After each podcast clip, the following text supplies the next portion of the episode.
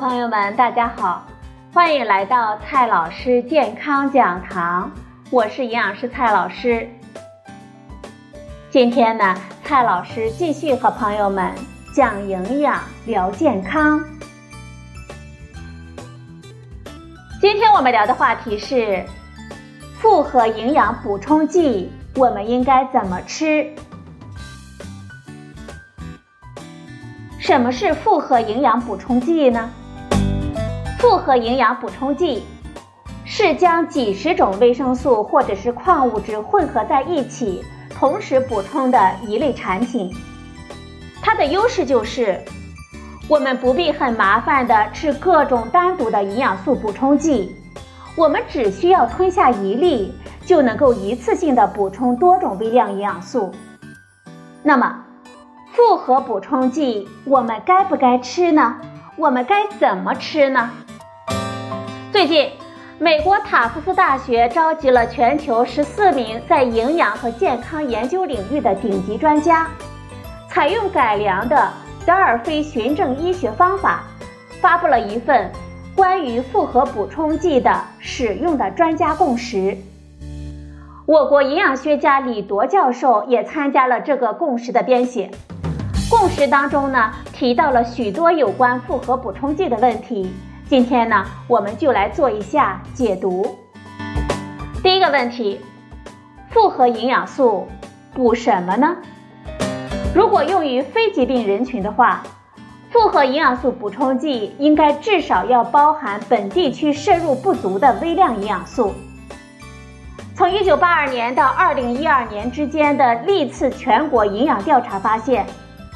我国日常饮食中有多种微量营养素摄入不足，特别是维生素 B 一、维生素 B 二、维生素 A 和钙，就是几十年来普遍摄入不足的营养素。所以，至少对我国许可销售的产品而言，服用含有这些营养素的复合补充剂，有利于弥补膳食摄入的不足。第二个问题，复合营养素应该补多少呢？事实上，目前对于复合补充剂的争论依然有很多。复合补充剂到底应该含有哪些成分？每种成分的最佳剂量应该是多少？这些问题呢都没有一个统一的回答。一般来说。达到营养素参考摄入量的推荐标准或者是适宜标准，并低于可耐受摄入量的上限，这个值呢就可以了，并非是越多越好。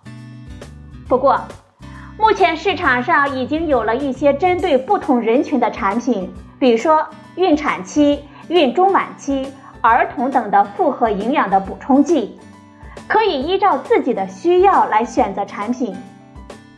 最好的做法就是咨询有资质的营养师，选择一些单一的营养补充剂，确定最佳的剂量和服用的次数，有针对性的补充自己最感到不足的，或者是需求量明显增大的微量营养素。第三个问题，复合营养素长期服用安全吗？在共识中提到，只要不超量服用复合补充剂，对于健康的成年人来说，即使是长期的服用，对身体也没有危害。而且，每日服用复合补充剂是一种能够使身体所需的众多微量营养素达到推荐摄入水平的一种有效的途径。我们只要按照推荐的数量来服用。即便是每天长期的服用，对我们身体来说也是安全的，能够使众多的微量营养素达到推荐的摄入水平，减少出现微量营养素缺乏的危险。这个呢，就是维持机体正常代谢和生理功能，保证我们最好的工作生活效率的一种有效的途径了。从个体的角度来说。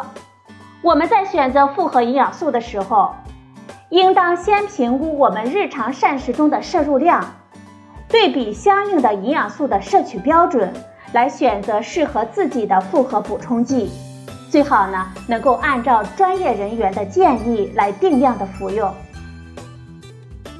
营养素补充的量并不是越多越好，海外的产品呢也未必优于国内销售的产品。第四个问题，复合补充剂能够代替天然的食物来预防多种疾病吗？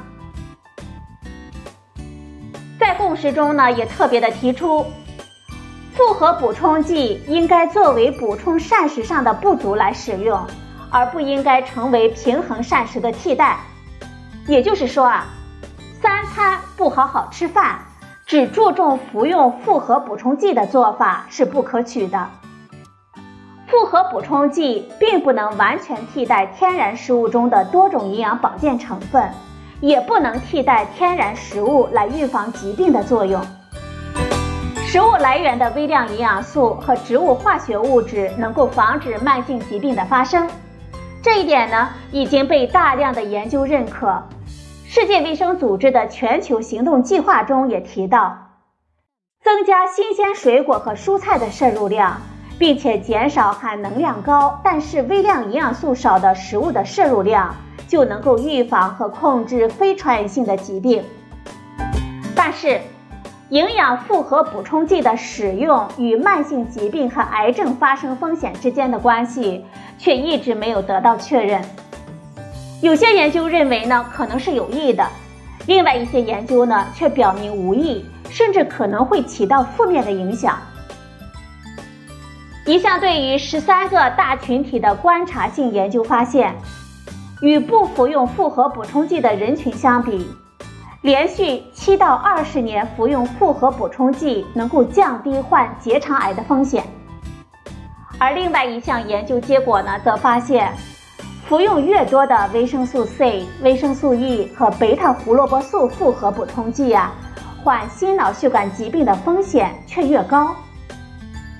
再说，复合补充剂不能替代天然食物特有的味道、口感和饱腹感。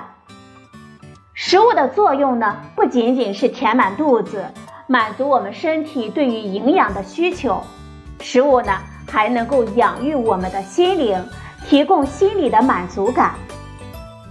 喝一口水，一片补充剂啊，就吞进了我们肚子里，不能代替天然食物的视觉、味觉、触觉等多重层面上的享受。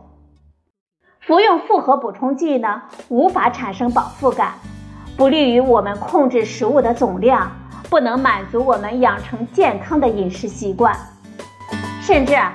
有些朋友呢，因为服用复合营养补充剂啊，就更加的放任自己的不健康的饮食习惯。第五个问题，不吃补充剂，能够从哪些天然的食物中获得我们容易缺乏的营养素呢？在共识中，我们也强调，日常的生活中。许多天然的食物中，维生素、矿物质的含量都非常的丰富。对我们健康人来说，我们可以通过选择食用这些食物，每天吃尽可能多的多种的食物，来补充我们身体缺乏的微量营养素。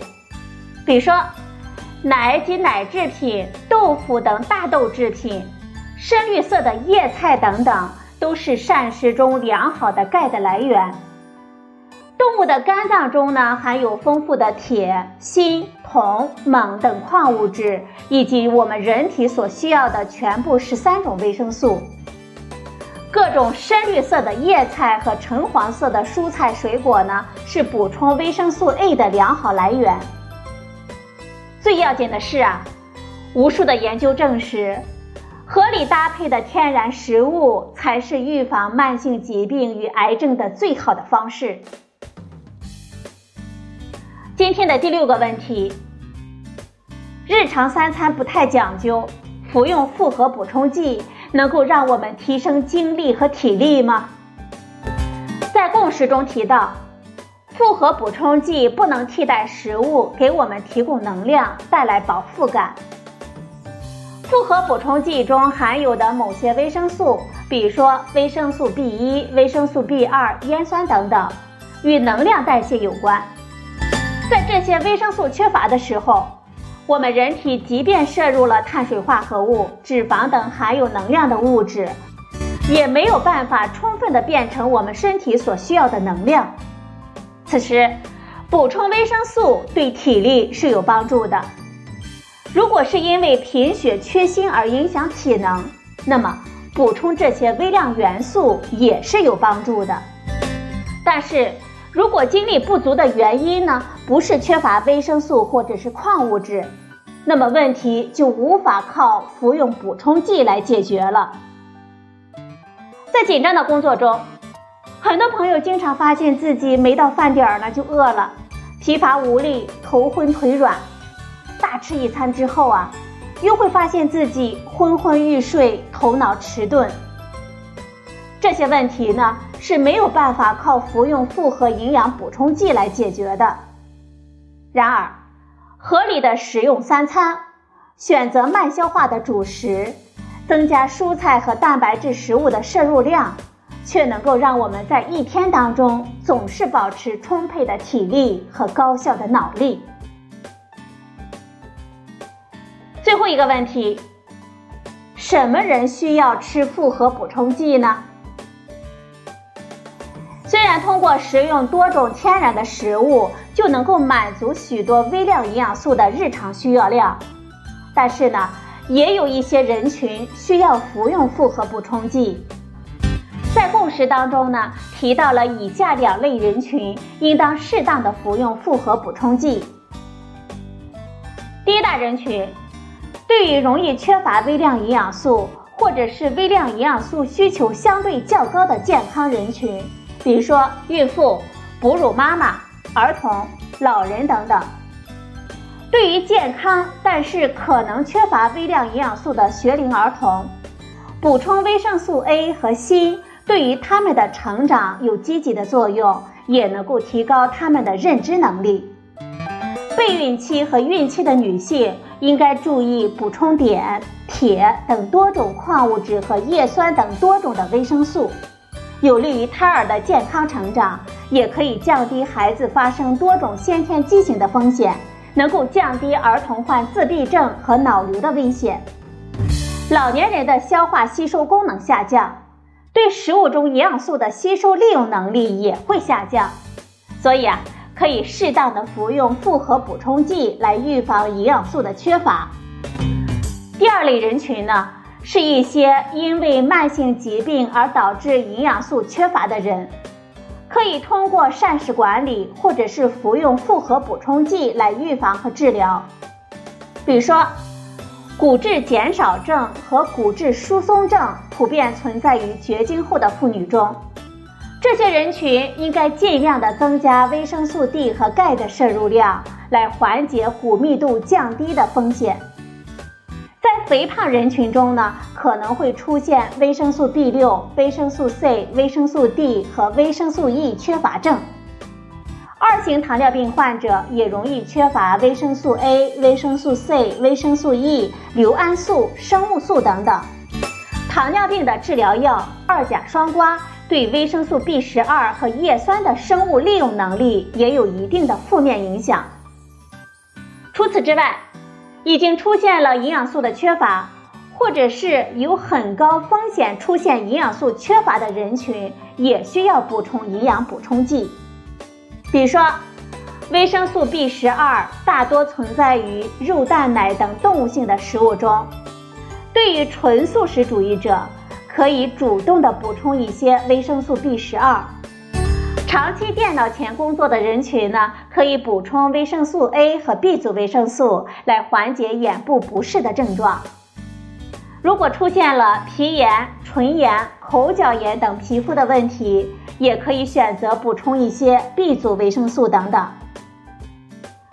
大家在补充维生素的时候啊，还要注意不要跟风补充。重复补充。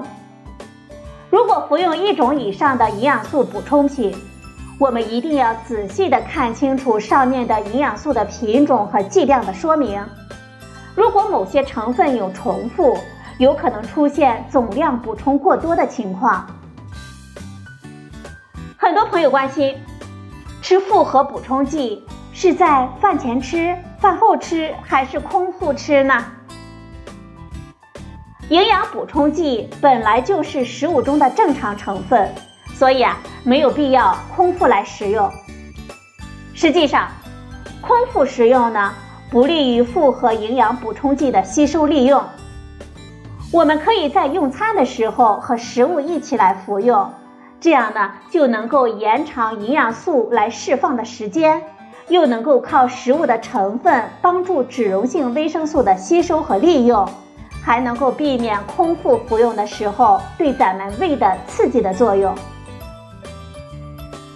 好了，朋友们，今天的节目呢就到这里，谢谢您的收听，我们明天再会。